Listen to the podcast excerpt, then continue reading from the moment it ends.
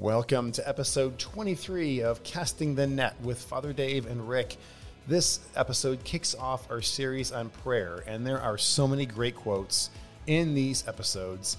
I'm going to read a couple of them right now because I think they're just such great quotes. The first one is Mystery isn't something that is gradually evaporating, it grows along with knowledge.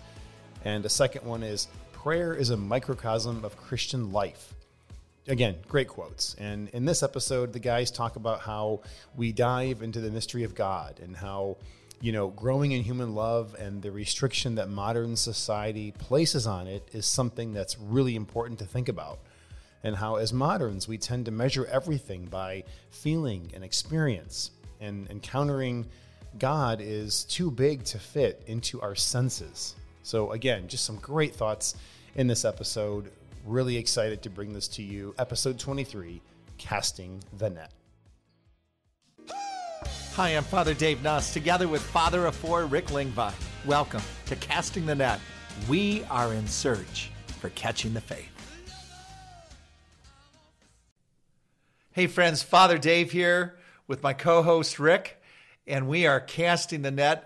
Ever grateful that you're spending some of your day with us. So thanks for joining us for the conversation that we just simply enjoy having, Rick. Absolutely. Are you are you ready for an extra spooky uh, casting the net tonight in honor of Halloween?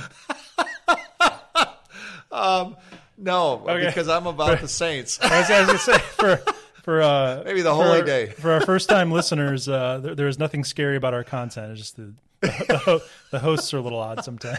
right, right. We've had too much sugar ourselves maybe tonight. You know, it's getting to our brains. We we have uh, for those of you who have been with us for the last uh, several weeks, we have enjoyed hmm. having had the opportunity to delve a little more deeply into God's holy word, into sacred scripture, what it is, from where it hails, how we know it's legitimate how do we interpret and understand it and apply it to daily living? And seeking to navigate the contours of mm. sacred scripture. And we're looking to move off of that into another series this time on prayer. Mm-hmm. i think it's actually a pretty logical jump. Um, we talked last series about how scripture really really is about helping us to commune with god um, prayer actually is a kind of communion with God, mm.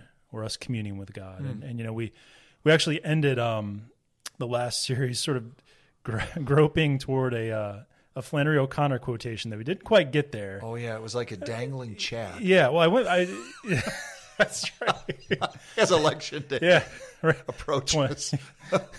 Lord help us. Yeah. But we, yeah, let's let's do some praying on that, uh, on for that, sure. That account. But serious, um, me, you know, thinking the way I am, I, I went home and, and, found the Flannery o- O'Connor quotation, um, and I thought it was apropos of what we're going to launch into this series. Dude, that is why you were at the top of your class. Well, top of my class, yeah.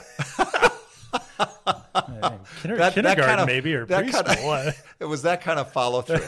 that kind of follow through. I was hey, not that. I was not that kid who um, wasn't going to sleep until it was, you know, perfectly completed. Well, I, it, was, it was hide in my office and find the uh, the Flannery O'Connor quote, or you know, go change a diaper. So I, I was I was hiding. well, you're an honest dad. That's right. Um, no, but the, the, the, quote? the, quotation is uh, mystery isn't something that is gradually evaporating; it grows along with knowledge.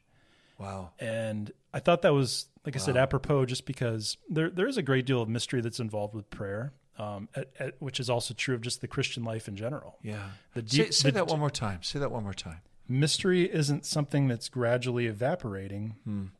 It grows along with knowledge. Mm. You know, so it's sort of like the deeper you push into it, um, the more obscure things get, but also the more serene and, and peaceful and comfortable you are about it. Wow. Um, and that that's I think that's very much the case with prayer, and, and prayer in a lot of ways is just a microcosm of the Christian life. Yeah, as I, I think we're going to discuss uh, throughout this series. But um, yeah, it's not a bad way to kick off uh, a series on prayer. I don't think. Yeah, I love that. I love that quote. Let me just stay with that a moment because I'm stirred by that. As you did not share that quote with me in advance of just having No. uh, dropped it like the mic. I, I, I wanted to, but you you wanted to come in cold. So I did. okay. All right. Yeah. I know you offered. I said no. We'll do it live. Yeah. I like that. That mystery doesn't evaporate. In other words, if we think of if we think of God as mystery, right? Capital M, right? He invites us. God, first by sacred scripture, Yeah. simply, graciously, gratuitously reveals himself to us and does so not as enigma, hmm. but as persons, mm-hmm. right? One God, three persons, inviting us, uh, soliciting our response to his very love. Mm-hmm.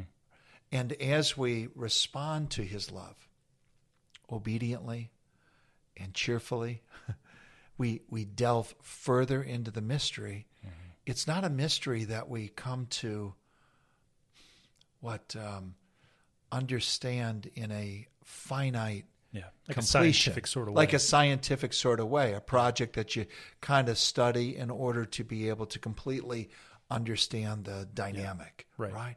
Rather, not unlike love, right? Yes. Love love doesn't exhaust itself. Right. Beauty doesn't exhaust itself. Truth doesn't exhaust itself. Mm-hmm. It's inexhaustible. It's infinite. And the more we the more we delve into that which is beautiful, the more we are fired in our imagination and our desire to continue the exploration. Mm-hmm. It's inexhaustible. Yeah, it's a great point, and I was I was I was going to say that um, there's there's an analog or, or a comparison to be made with with human love too. I mean, the, the more you come to know somebody, the mystery doesn't evaporate.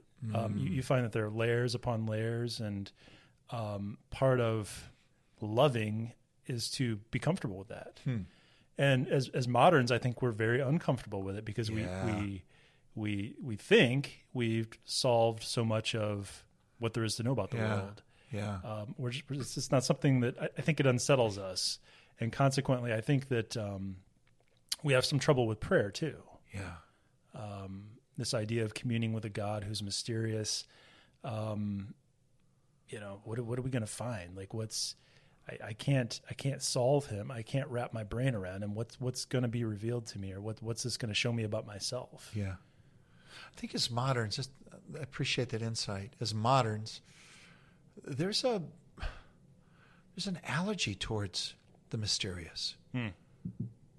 Yeah, You know, so I'm, I'm just given thoughts as they're in the very uh, front of my uh, cerebral cortex, which doesn't mean they're the, the best thoughts.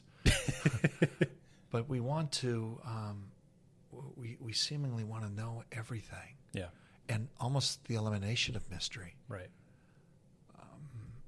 I, I kind of, I kind of grew up a little bit with that in, in my day and age of um, our the, the the tremendous tapestry that is our Catholic Christian faith, really being reduced to um, the bland and the um, the beige To, shades. to make it to make it knowable, you think is that Well- was that the aim or I, I don't know what the aim was, but I know that the the um, the profundity of sound in music and choral music that would have characterized previous earlier eras? earlier eras of worship, Yeah. right?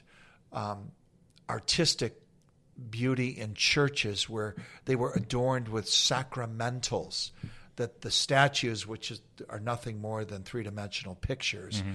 that invite us through the portal of encountering the mystery of God. Somehow they're they're they're they're removed, and functionality and ut- utilitarian aims seemed, at least in my experience, and mm-hmm. in the churches where parishes where I grew up, in the architecture, it became very functional, very utilitarian. Mm-hmm. Almost even even words like or, or titles like multi-purpose. That somehow this we'll use this for worship on Sunday, and we'll use it for the school play on Tuesday, and we'll use it for the parents club meeting on Thursday, mm-hmm. and didn't think much about that Sure. The elimination of the mysterious or the mystery, the one who is mystery, but reveals himself to be known and loved and served, Yeah. and yet in an inexhaustible way. Yeah. I, I'm so grateful that you went and you you identified that quote from Flannery O'Connor that we vaguely tried to remember. It frames it magnificently. Yeah. So what, where where was the rediscovery for you? How did you how did you learn otherwise Well, than see than seeing, um, you know, church architecture and art and and uh, you know music, prayer, yeah, devotion. as purely functional or pragmatic. How, how did you move past that? Or Boy, that's a that's a great question. I I don't know if it's ever been posed to me. Um, uh, I think it was more of the the ones who were daring to delve more deeply into the mystery, who is God, and love alone. Not knowing that at the time, but finding their witness to faith, hope, and love compelling, and they were ones who prayer was a clearly a more intimate conversation, yeah, more personal conversation. Um, their worship was something that stirred themselves. It elicited uh, a more wholehearted response. That their Catholic faith was not an activity on Sunday morning as much as it was ingrained as a lifestyle mm-hmm. throughout the week, where it wasn't so much maybe a, a quoting of scripture on Wednesday morning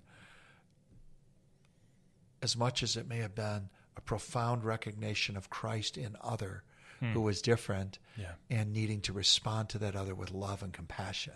Yeah. And I have to say, my parents did embody that by God's grace. Oh, and sure. I come from a family that embodied that. Yeah. And so my my comments there earlier about the um, the elimination of or the reduction of mystery, beautiful imagination, sensory, um, some of the ways that um, we practice the faith in previous generations, the reduction of that, the lessening of that. Um, it wasn't altogether extinguished in my life, but I, I came up in parishes that placed, um, I think, I think at times an unhealthy center on human activity, human community, yeah, feeling and emotion right.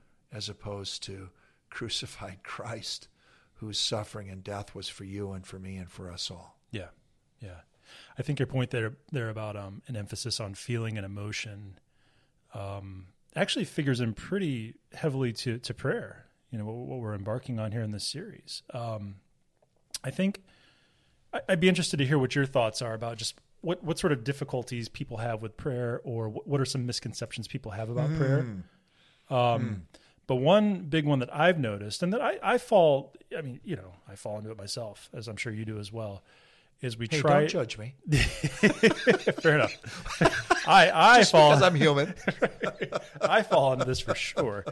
Um, as moderns, we, we tend to measure everything by the standard of feeling and experience. Like, what did I get out of this? Yeah. And if I got something out of it, that's that makes it valuable. And if I didn't, it's not valuable. the thing about prayer is it's an encounter with God who is too big to fit into our senses. and so the likelihood of you feeling God in that in the in the way that we're speaking of is very slim. Yeah. You, you may feel something when you pray, but it's pr- it's probably not God. It's probably a grace or or something along those. But it's not it's not God Himself.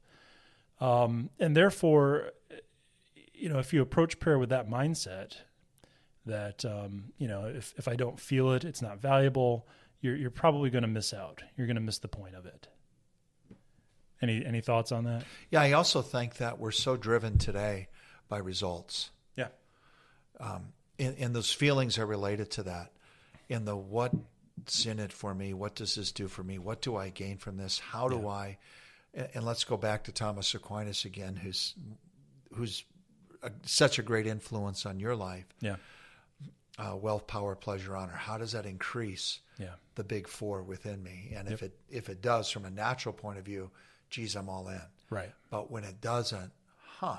Yeah. It's a kind of a waste of my time, right? Yeah. But that is a pure example of self as center, not Christ as center. Right. Right. The great um the great masters of prayer, the the you know like the, the desert fathers and mothers and um, other saints throughout the ages have made the point that um you know, again, whatever you're feeling during prayer, you may not feel anything at all, and that's one. That's that's one of the things that makes it like a microcosm of the Christian life. Mm. You know, hmm. so much of the Christian life is, you know, I don't get it, I don't feel it.